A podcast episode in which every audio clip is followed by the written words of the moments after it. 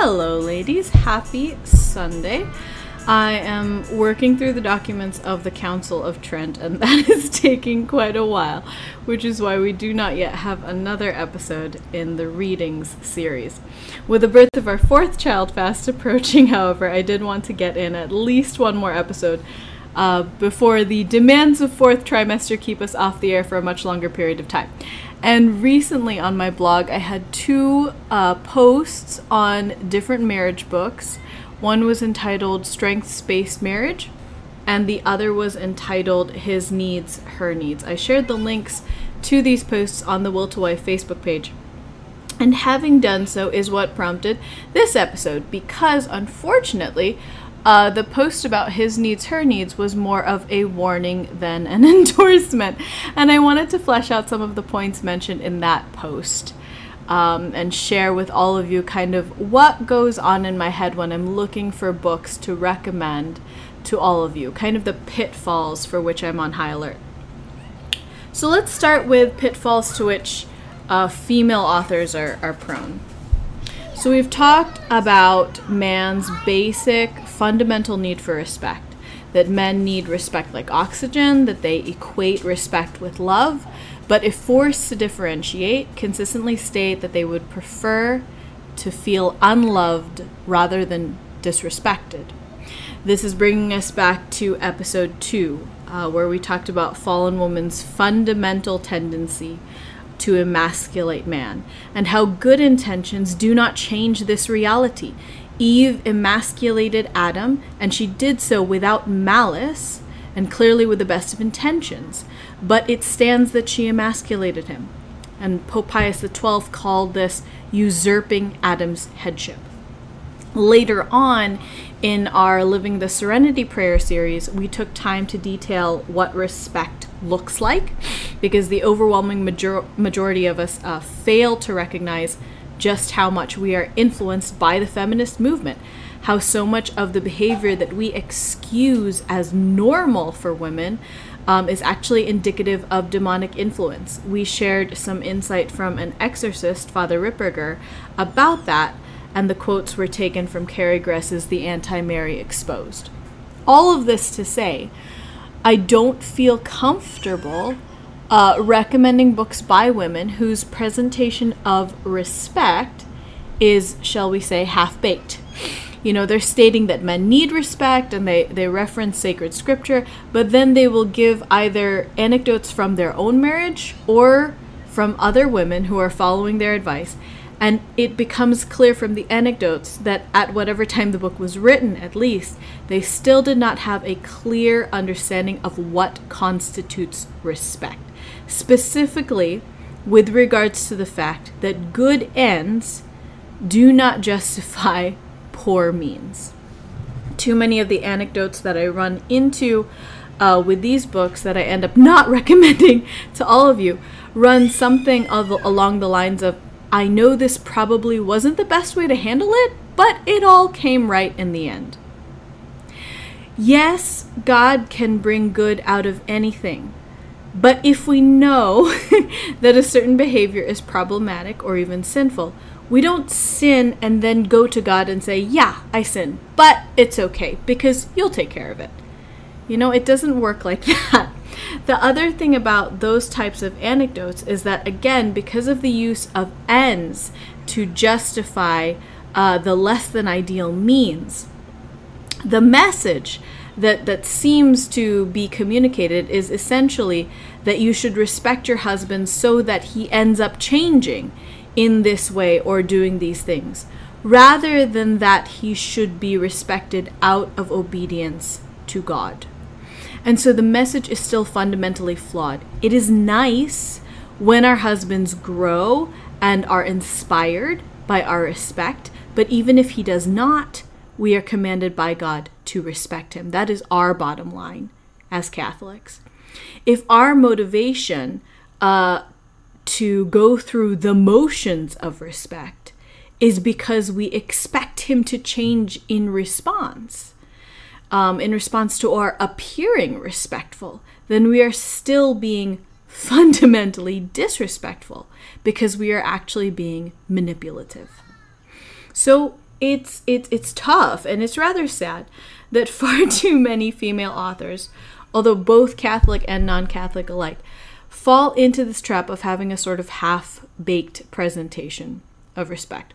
Now, of course, a mature reader with a solid understanding of what respect objectively looks like uh, will be able to read any of these books and still be able to glean some good information, we hope. So, for my part, I will still recommend these books on occasion, but only on a case by case basis, specific um, to women of whom I know enough to feel confident that they'll be able to read that material with mature discernment.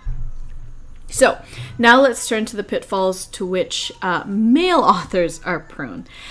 As we have stated succinctly, but also detailed heavily many times over this podcast, uh, the fundamental tendency of fallen woman is to emasculate man. From what I've seen, uh, healthy men do not have this in the forefront of their minds when they're trying to coach or teach women how to have healthy relationships with men. And that's a good thing. Uh, they are incredibly gentle, they're incredibly charitable, they give women the benefit of the doubt. We don't want to fault them for their chivalry. However, that also means that when a woman needs some tough love and some hard truth, uh, male authors on marriage are rarely the ones to deliver it with the needed amount of emphasis. And this is the same challenge, I won't say problem, uh, but the same challenge that we have with our confessors sometimes is that well formed priests uh, will go so far as to say that when a marriage is struggling, that both spouses are at fault and that neither party is neutral. But while a priest, as a man, may have it in the forefront of their minds that fallen man's fundamental tendency is to abdicate headship, they, they don't seem to recall quite as easily that fallen women are fundamentally manipulative and controlling. Again, we don't want to fault them for being so charitable, uh, for being so, I guess, pastoral would be the correct word to use with regards to our priests. But it is a real challenge. So, because of this incredible charity on the part of healthy men, uh, the fallout, shall we say, is that there are some things that only women can and will say to other women. And again, really, this is not to be viewed as, pro- as problematic per se. In a similar vein, there are things that only men can say to each other, where if a woman was saying it to a man, it would be inherently disrespectful. Something similar exists on the flip side. Here's where the maturity of the reader comes into play. The danger for the immature reader uh, if I could sum it up, sum, sum it up in a nutshell, is actually a lack of emotional chastity. Yes, emotional chastity for married women is a serious issue because of the gentleness of these healthy male authors and also healthy priests. An immature woman will begin to toy with emotional infidelity they feel so understood by this man. And they start comparing their husband to him. And they start wishing that their husband was more like them. And they justify their own poor behavior towards their husband as a just punishment, which their husband has merited by virtue of failing to understand them, as well as this priest or this author apparently does. I wish, in a very general way, uh, that more women would read content by men in order to have a better understanding and hopefully acceptance of authentic masculinity. But this danger of emotional fidelity is such a serious one that, again, I can only in good conscience recommend books on a case by case basis to women whom I am thoroughly confident will not engage in emotional infidelity. You know what's really sad is that some women will actually use Jesus this way. Women will compare their husbands to Christ in order to justify unchristlike behavior towards their husbands. They will say that their husband does not deserve to be treated like Christ because he doesn't act like Christ. And how contrary is that to all of sacred scripture and the saints proclaiming that the default view of the Christian is seeing Christ in others? How twisted is it that women will use a husband's objective lack of semblance to Christ as an excuse to not strive to see Christ in him? Now, a real problem, not just a challenge this time, but a real problem, I think, uh, that is presented by healthy men tending to be very charitable with women is that when men try to coach women on how to communicate with their husbands, especially with regards to their emotions, men can very easily forget to contextualize their advice with the appropriate caveats for a situation where there has been a significant history of disrespect. A man who feels heavily disrespected by his wife will view any attempt on her part to speak of her emotions as yet another attempt at manipulation, no matter what words she uses.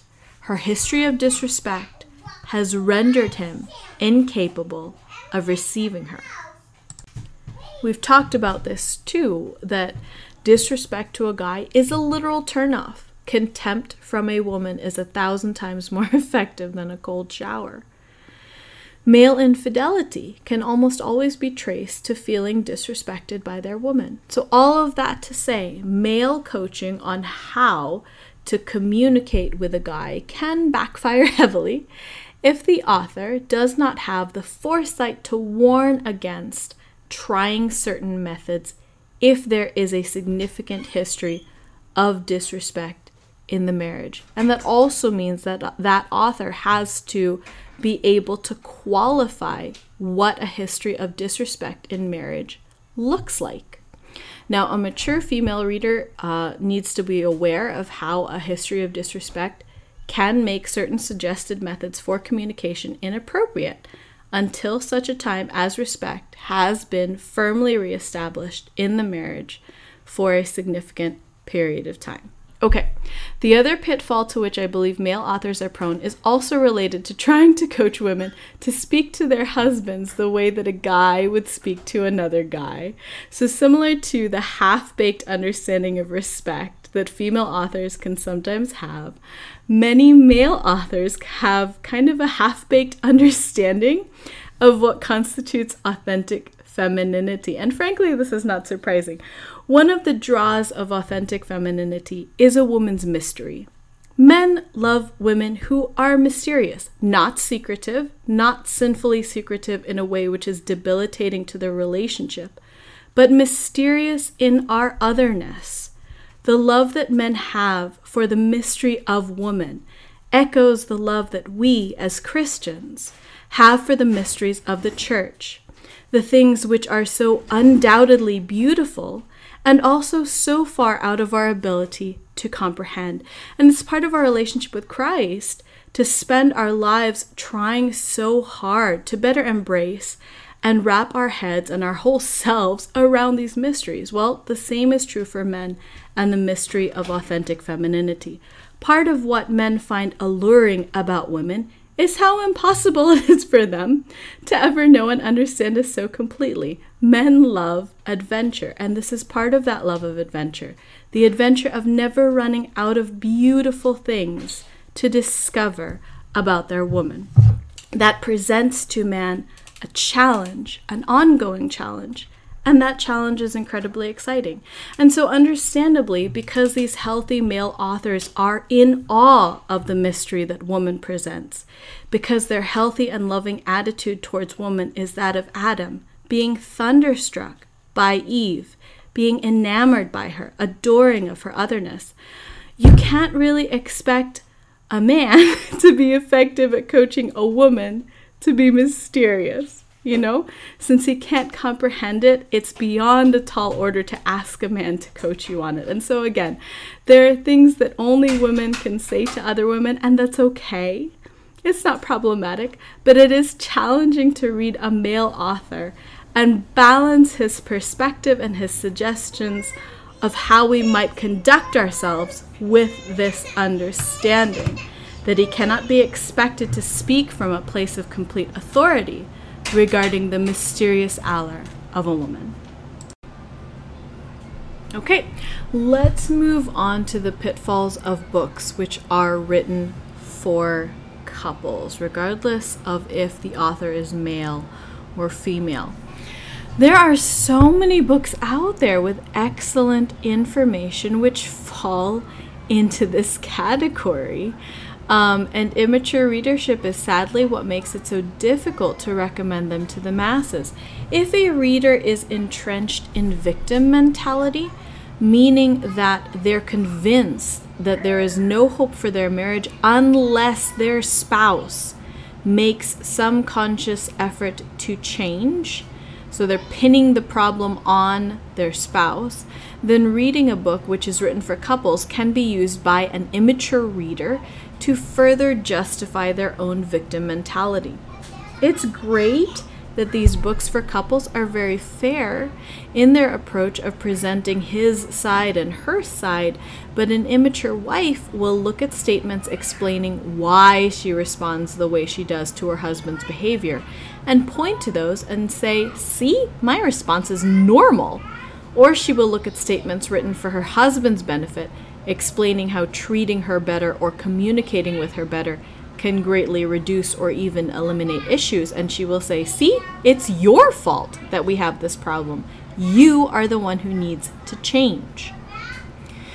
Compound this potential with the issues we already discussed above if it's a female author who doesn't have a firm grasp of what respect objectively looks like, if it's a male author who doesn't know how to take into account a history of a wife's disrespect and that sense of deep betrayal uh, that her husband may have in response to his wife's disrespect, then we have a recipe for disaster.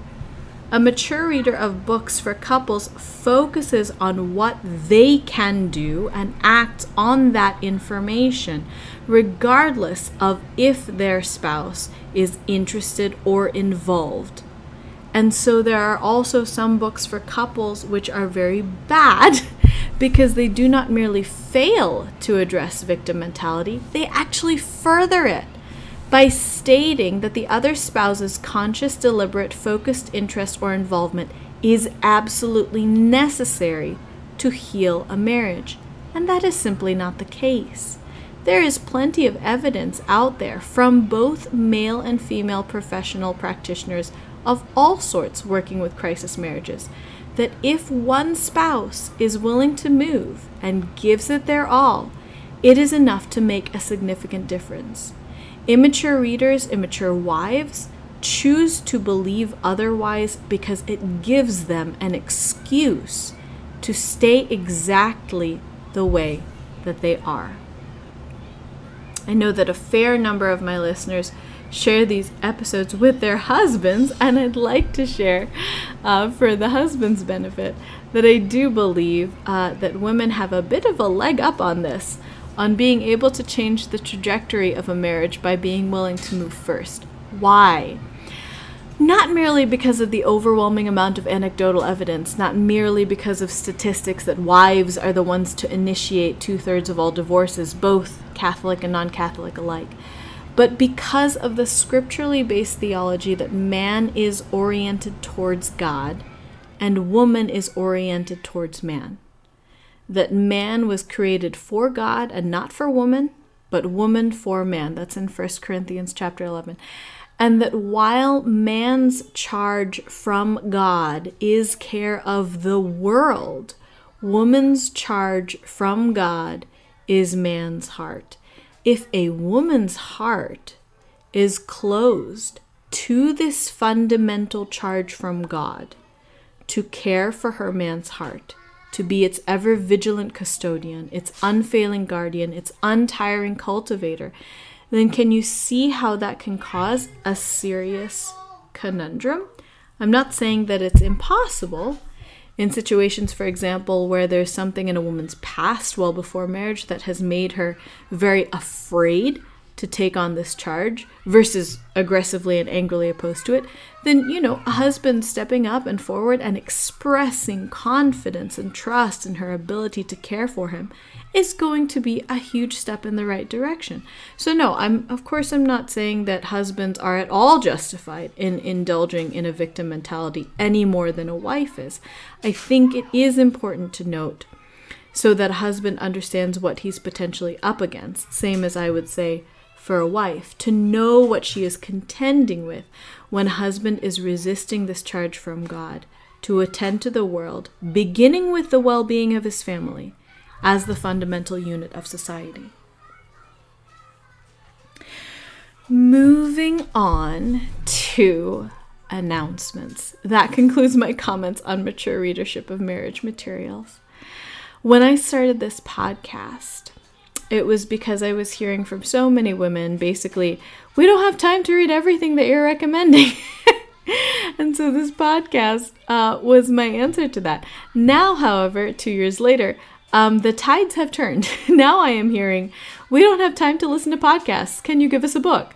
Oh, and one book because we still don't have time to read 20 books and several encyclicals, etc. So I finally had time uh, to transcript the first year of the Will to Wife podcast episodes.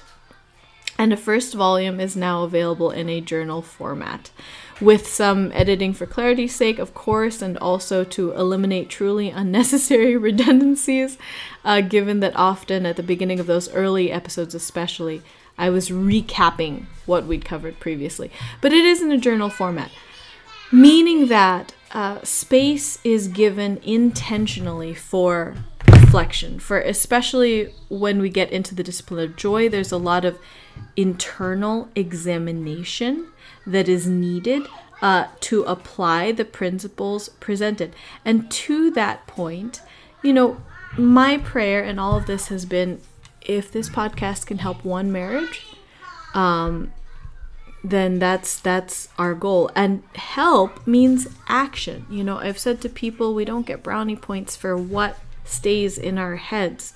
We can know all sorts of things. What matters is if and how we act upon that information. Presenting the transcripts in a journal format is an intentional invitation to action you know, if you heard, or in this case read, something which has the potential to change your life and your marriage for the better, will you take the steps to actually make that happen? So, volume one of the Will to Wife Journal is available. And the announcement is that it's currently on sale. The sale started yesterday on the feast of St. Padre Pio, um, and it will run through October 7, which is the feast of Our Lady of Victory in commemoration of the Battle of Lepanto. It was later changed to the Feast of the Most Holy Rosary, and as far as I know, is referred to by either of these titles of feast days interchangeably. I am open to correction. Uh, the link to the Will to Wife journal will be in the podcast episode description. It will also be on our Facebook page and our website. I just wanted to say thank you yet again for your support of this podcast. I so appreciate the feedback that I receive in response to various episodes. So much of the feedback is overwhelmingly encouraging, and I thank you all so much for the privilege of being a part of your journey and pursuit of sainthood. God bless.